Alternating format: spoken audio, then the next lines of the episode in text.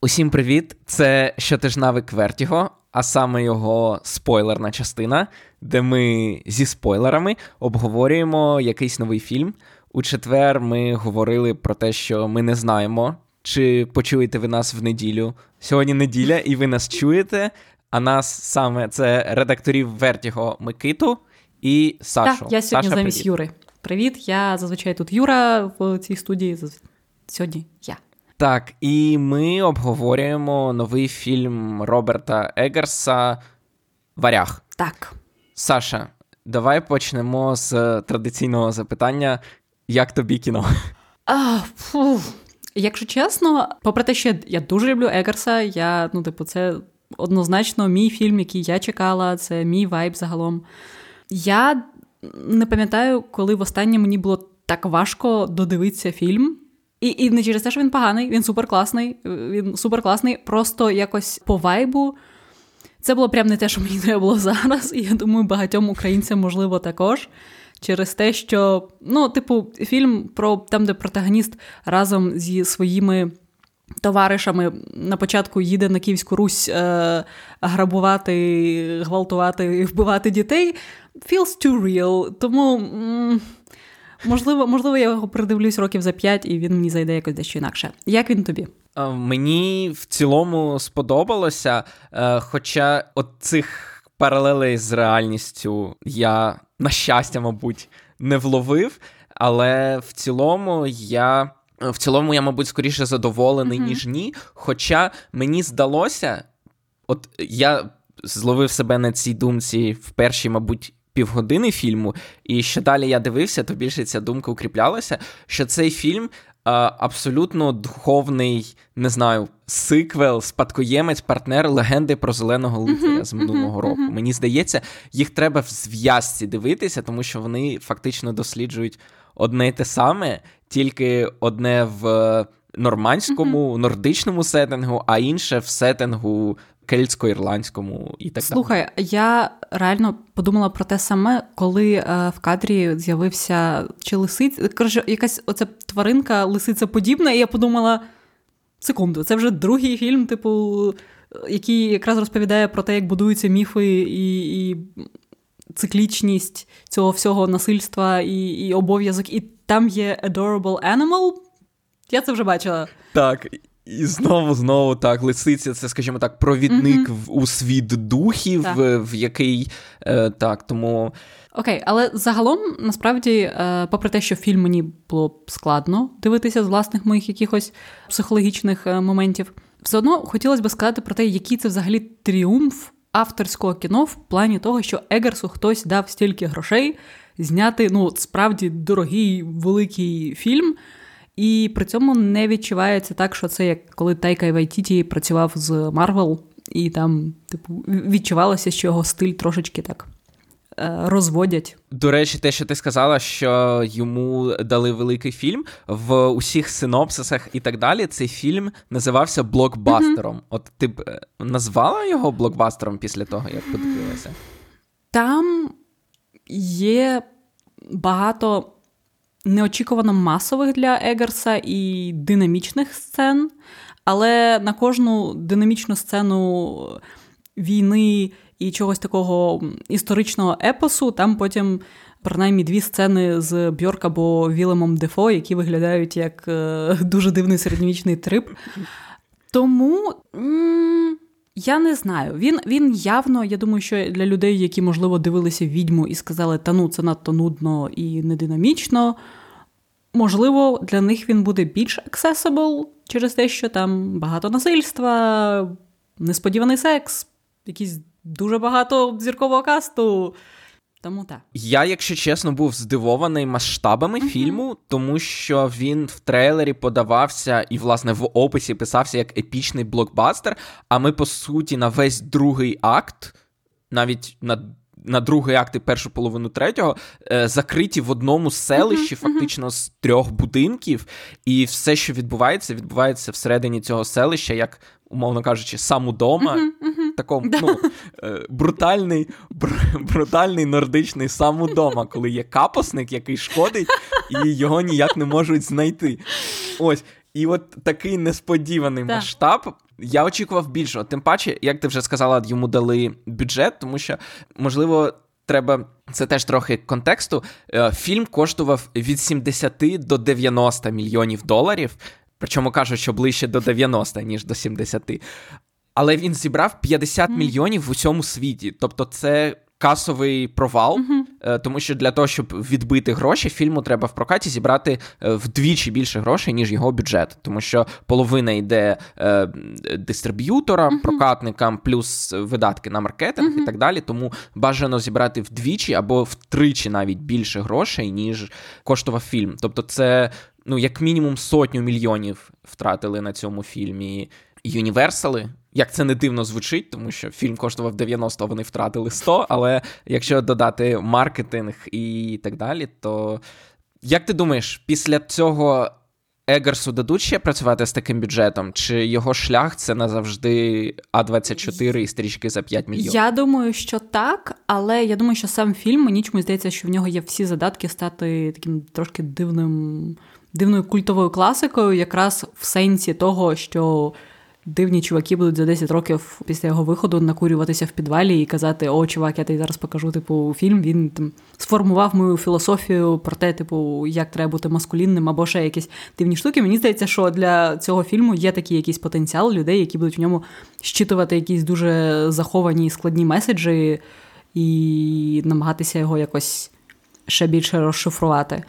Але але Егерс, я думаю, так повернеться до А24 і до фільмів з двома акторами і природнім освітленням. От ти, до речі, сказала про приховані сенси і про те, як бути маскулінним, але ну я думаю, навряд чи можна сперечатися, що головна тема фільму це якраз маскулінність, uh-huh. або як зараз заведено говорити, токсична uh-huh. маскулінність. І мені здається, що якраз сенс фільму не в тому, як бути маскулінним, а навпаки, як в тому, бу... як погано бути маскулінним. Ну насправді, насправді я навіть е, sorry, що я тебе переб'ю, але я згадала якраз, що Одні з е, take ів, які мене дещо здивували в інтернеті на рахунок цього фільму, коли я вже полізла читати, що ж про нього е, пишуть, якраз певна кількість рецензентів, які сприймали героїню Ніколь Кідман якраз як не негативного персонажа, а якраз як людину, яка вривається в цей маскулінний цикл насильства і хоче покласти йому край. Що, якщо чесно, для мене дещо дивна інтерпретація. Я, якщо чесно, такою, скажімо так, героїною сприйняв героїню Ані uh-huh. Тейлор Джоль uh-huh. Ольгу. Мені здається, що вона якраз більше працює над тим, щоб е, якось витягти чоловіків з цього нескінченного циклу насильства. А Ніколь Кідман, вона ж здається, прямо каже, що типу я йому шепотіла на вухо, що треба вбити. Так, але я так розумію, що її філософія це не, не буде чоловіків, менше чоловіків, менше циклу насильства. Тому, типу, не знаю. От мені до речі, е, якраз героїня Ані Тейлор Джой, вона абсолютно. Накладається на героїню Алісії Вікандер, знов таки з легенди про зеленого лицаря. А саме героїня, яка каже чоловіку, який каже: Ні, мені треба йти, вбивати і помирати. Вона каже: Не йди. How about no? Спробуй не йти, спробуй, спробуй залишитися, спробуй знайти щастя, спробуй бути щасливим. А він такий: Ні, треба вбивати. І тут, власне, героїня Ані Тейлор Джой робить намагається зробити те саме. Вона каже: залишся зі мною, залишся зі своїми майбутніми дітьми.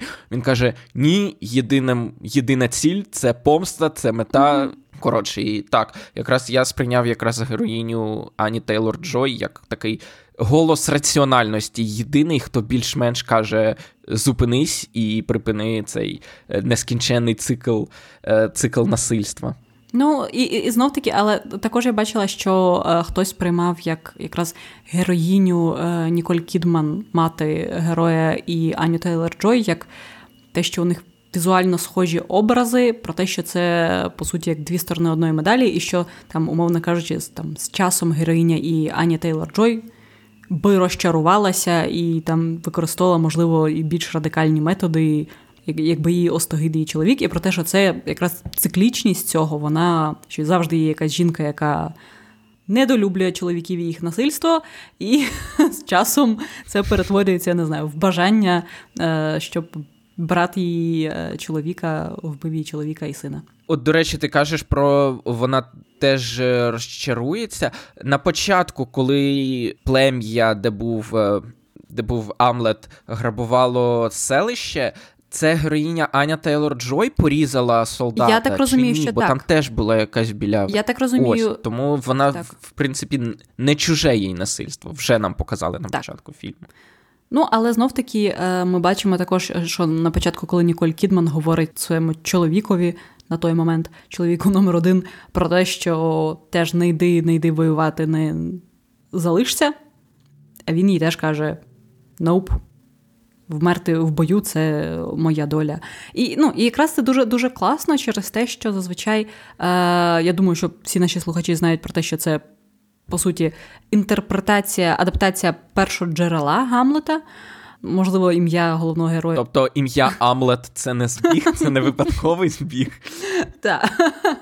Воно могло наштовхнути на таку думку, так, і ну і також like, весь сюжет. Е, але про те, що якраз також натрапила на цікаву думку, про те, що якраз постать Гамлета часто сприймається як ем, герой, який не знає, що йому робити, який розривається між е, різними своїми бажаннями, який ніби в такому лімбо застряг.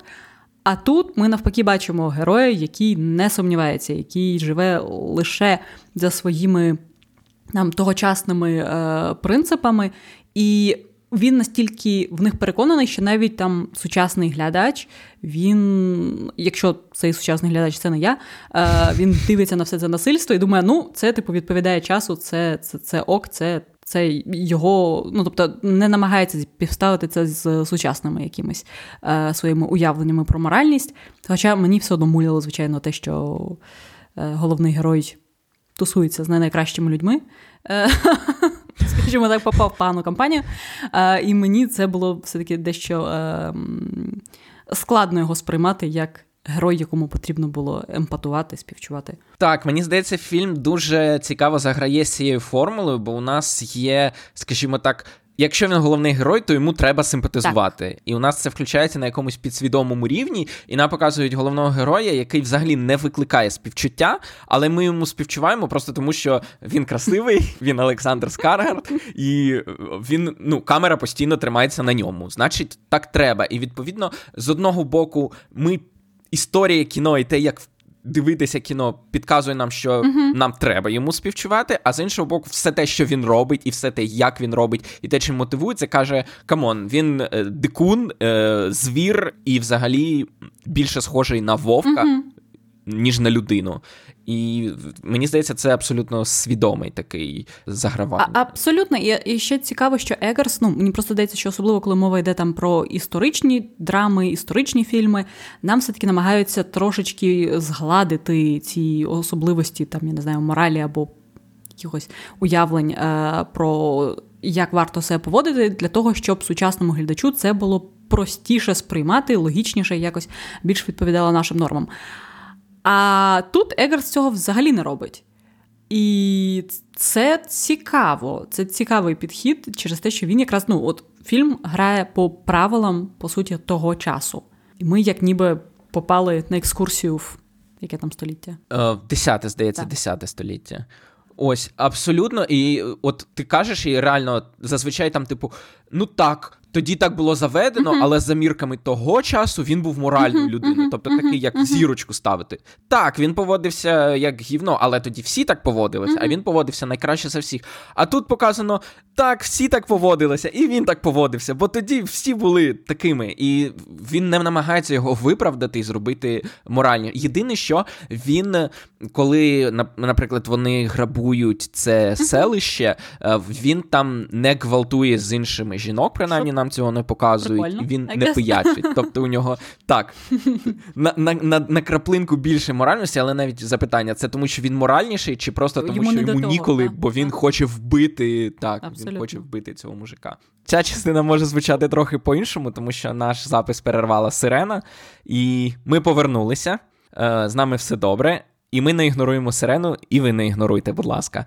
Якраз Саша, те, що ти говорила про Шекспіра, мене наштовхнуло mm-hmm. на думку, коли я дивився, що е, те, що ми бачимо, воно якраз більше схоже не на драму, а на трагедію. Тому що, mm-hmm. наскільки я пам'ятаю, чим відрізняється драма від трагедії, що драма це у героя або героїні е, якісь проблеми, які е, вона намагається розв'язати, і життя там їй заважає, або хтось інший заважає, і вона намагається це подолати. А трагедія це.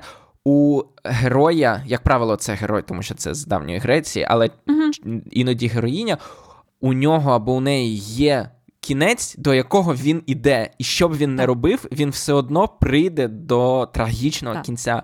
Бо це фатум і нічого не зробиш. так. От, от, тому немає сенсу перемагати там, долати якісь труднощі, бо все, що ти робиш, все одно тебе веде до невідворотного кінця. І от коли я дивився, як е, цей Амлет таврував себе е, як раба, бився на цей, цей дивний спорт, е, якийсь чи то крокет первісний. Я причому не здивуюся, якщо вони досліджували і справді був такий вид спорту у вікінгів, але я не знаю. Ти не знаєш, чи А можливо, вони просто надихнулись першою частиною сутінків і вирішили, що треба теж якусь дуже драматичну гру. Можливо, можливо, так. Але що б він не робив, він іде якраз, і от те, що ти казала про Шекспіра, от справді тут більше трагедія, ніж драма. І в наш час, звісно, я не здивований, що ця стрічка важко, скажімо так, пішла на екрани, бо справді трагедіям важко знайти глядача, бо е, люди воліють бачити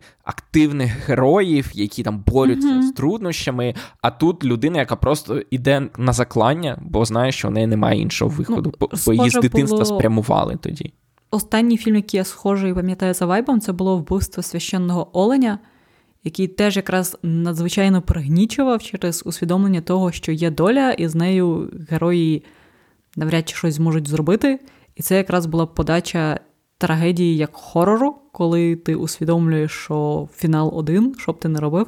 І цей фільм за вайбом є доволі схожий. Навіть в один момент Амлет говорить про те, що він не знає, чи подобається йому жити, бо він весь час, який він жив, він жив лише з метою помсти і, по суті, виконував задачу, а не жив. Він не знає, яке життя і чи подобається воно йому чи ні. І це рівень самоусвідомлення героя трагедії, що він є героєм трагедії. Ну, звичайно, тут він ще, ще думає, що можливо в нього якесь буде життя поза цим наївно, але. Але ми знаємо, що трагічні герої поза трагедією не, не живуть.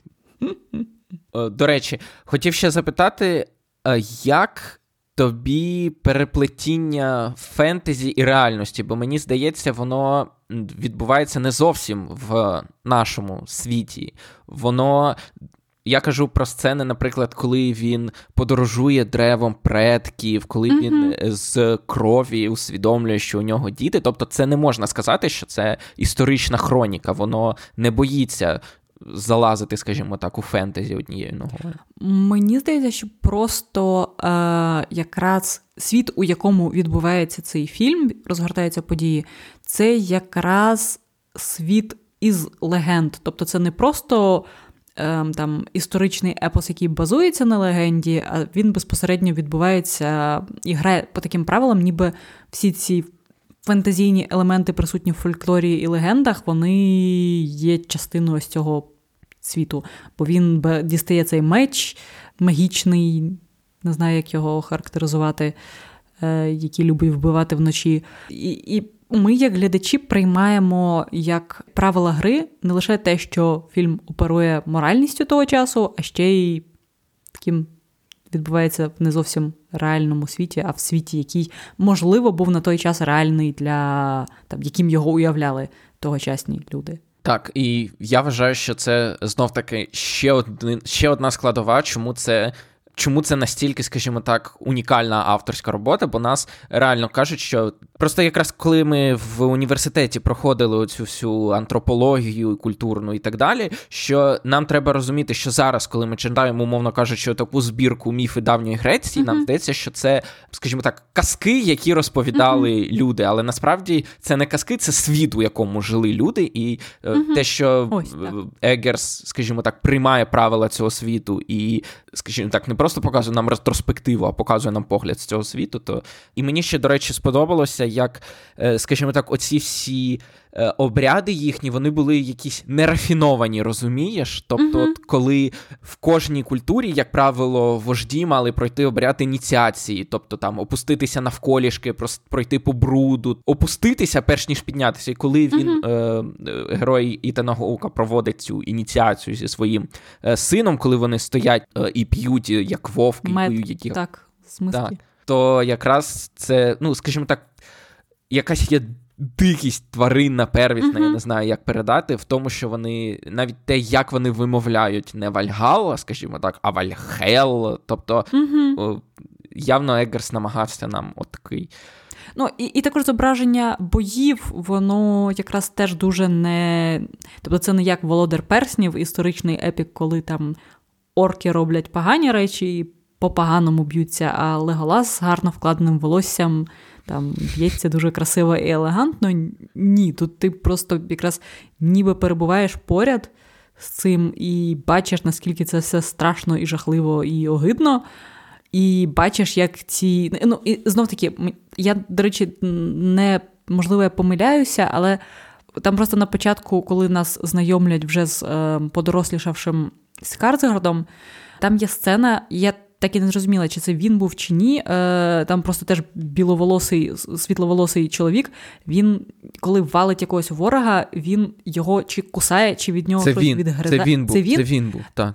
І ось це. Ем, це That's an entrance, це вибір, це цікавий спосіб е, познайомити нас з протагоністом. Тобто, ми Егерс якраз не намагається це все згладити. І якраз цей, до речі, момент мені також нагадав е, з античної міфології. Я не пам'ятаю, кого конкретно це стосувалося, але мені здається, що якраз е, під час е, боїв за Трою хтось із героїв він бився настільки мужньо і класно, що, здається, аж. Ем, хтось із богів подумав, вау, він такий герой, що його треба підняти до нас на Олімп.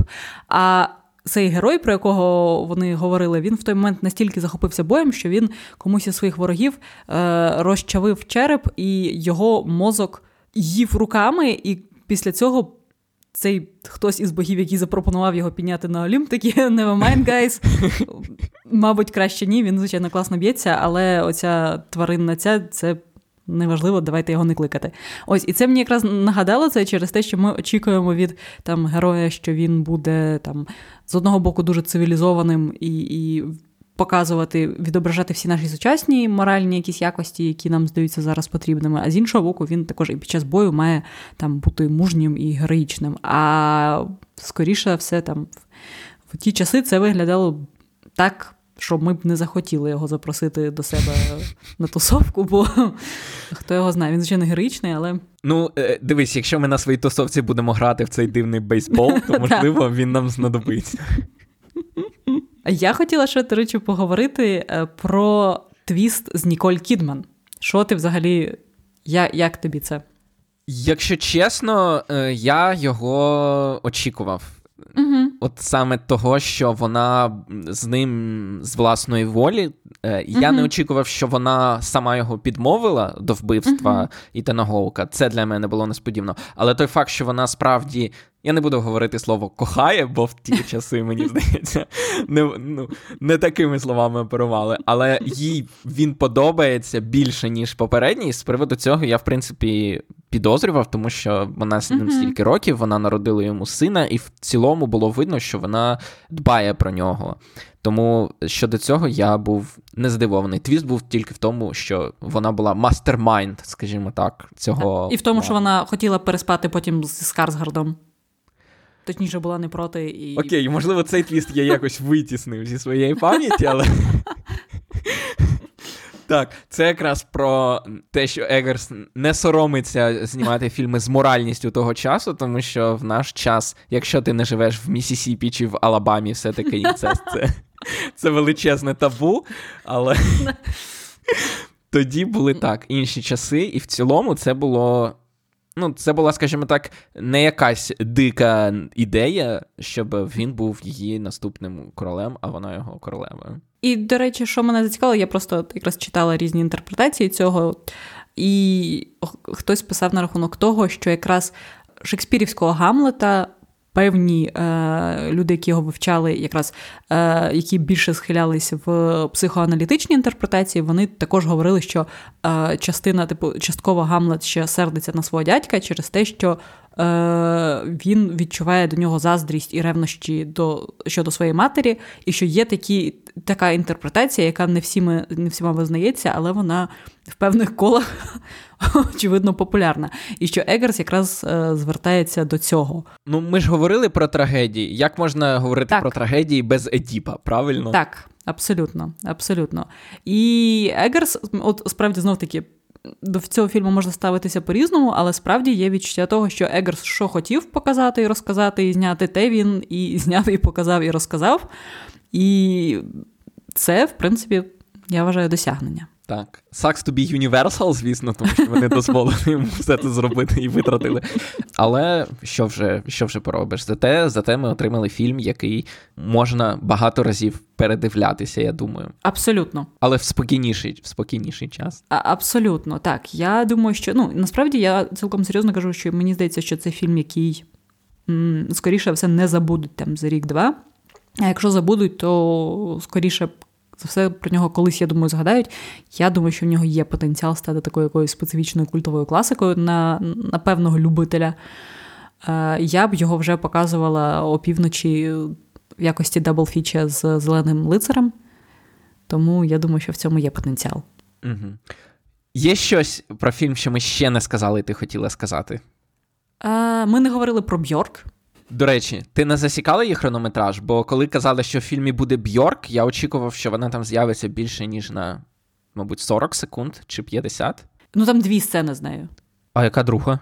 Там ще секунди на три, коли він її просто показують, коли він говорить з цим. Е, ну, так. Так, я я теж насправді щось очікувала е, більше в в дусі Dancing in the Dark? Так, так. Можливо, я думала, що там буде якась трагічна сюжетна лінія, а не просто що вона буде в якості відьми. Відьми, так, мабуть. Клунки? Та там все Чому? дуже просто. Він усе, що не розуміє, каже відьма. Ольга відьма, Бьорк відьма. Е, до речі, цей е, Вілем сивобородий Дефо. чоловік, який його чекав на цьому острові, та. він теж відьма. Та. Теж І, звісно, відьма. Дефо так. теж відьма. Дефо відьма, так.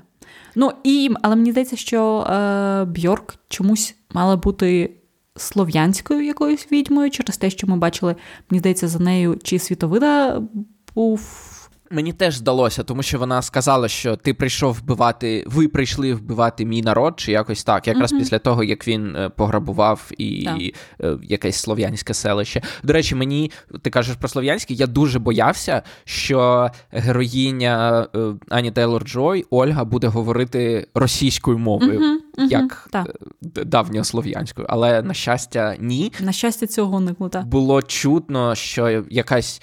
Е, не знаю, чи вони досліджували слов'янську мову чи ні, але було чутно деякі слова зрозумілі нам, щось про дерево і пагорб, коли uh-huh. вона молилася. Тому що ну, ми знаємо, дерево якраз було в і, і, і в нордичній культурі, і в слов'янській міфології, і вони були якраз важливими частинами міфології взагалі світобудови. Тому щодо, скажімо так, культурного якогось пласту, мені здається, що е, якраз Егерс з не знаю, хто за це відповідав, або інший сценарист, або консультант, або хтось, але вони, судячи з усього, якраз з культурологічної точки зору провели колосальну роботу, тому що абсолютно абсолютно насправді просто ще мені було.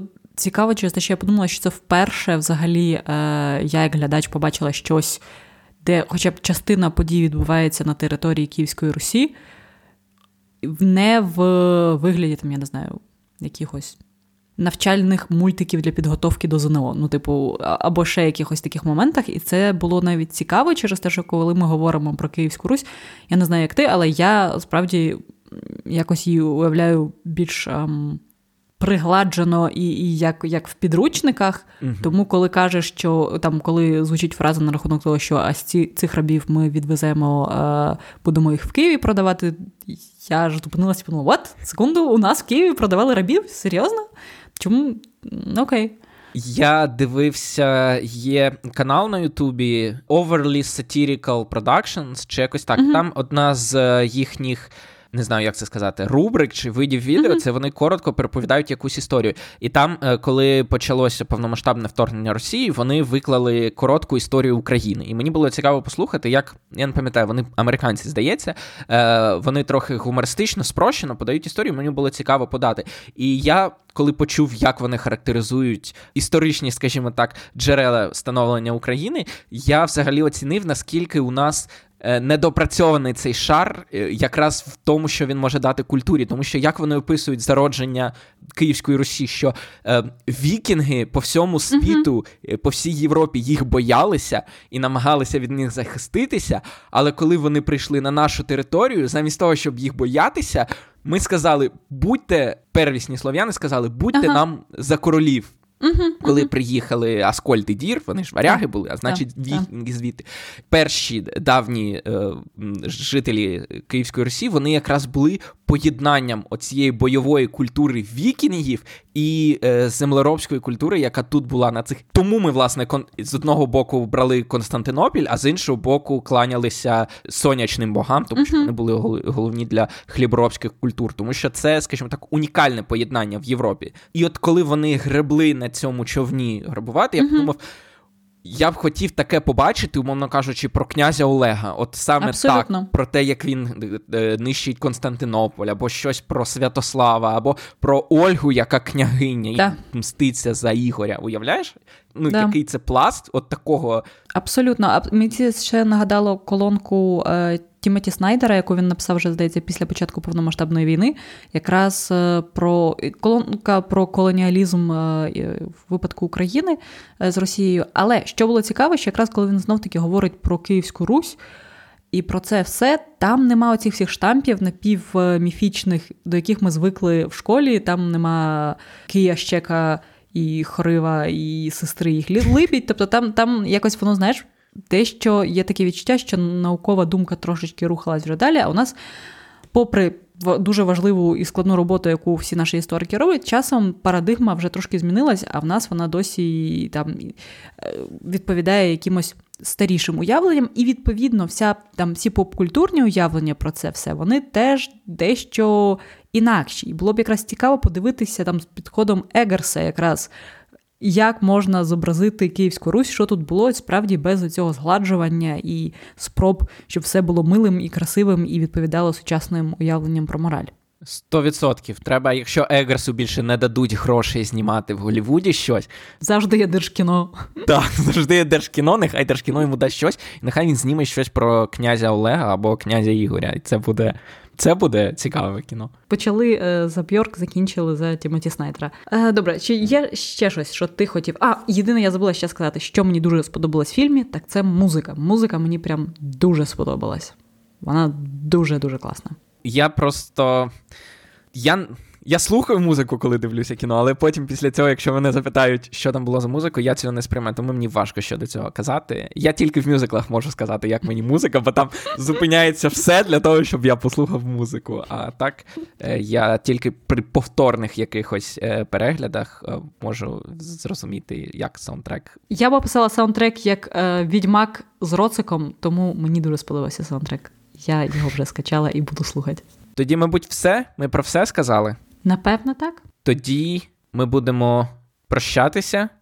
Ми, мабуть, радимо це кіно для перегляду всім. Якщо ви спокійно ставитесь до насильства на екрані, я, я, у мене зараз реально у мене якраз зараз більша цього чутливість.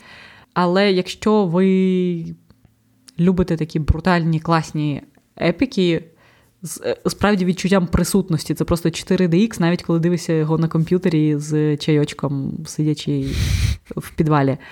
Але ну, справді, якщо ви любите такі. І і вас не, не лякає довгий хронометраж. Доволі. Він там... Насправді він не дуже. Дві години 10 хвилин в наш час це вже норма. На жаль, для мене, але. Але часом здається, що він довший. Окей, можливо, можливо. До речі, це я знаю, що ми вже довго прощаємося, але Я згадав ще одну річ. Я просто часто за звичкою, тому що мені подобається сценаристика і читати сценарії. Я часто за звичкою ну, відстежую, де закінчується який акт. Там перший mm-hmm. акт, другий акт, перелом другого акту, перехід в третій акт. І тут Кожного разу, коли я думаю, це кінець акту, нам показують перебивку і нас переносять в нас. Тобто тут, хоч ми кажемо, що це авторське кіно і так далі, але воно настільки, скажімо так, канонічно структуроване, що тут акти відбиваються навіть чорними екранами, і там кінець прологу, початок першого акту, кінець другого акту. І щоразу нас прям чорні екрани переносять в інше місце. Тому е, якраз це авторське кіно, але сценаристика там на такому дуже ґрунтовному рівні, як в підручниках пишуть. 25% фільму. Перший акт, другий акт е, година, третій акт останні півгодини. Прям... Я думаю, що вони по ще по античним підручникам писали. Ну так, так, так, можливо, мабуть, мабуть, що так. Ось на цьому мені здається, вже точно все ми сказали. Так.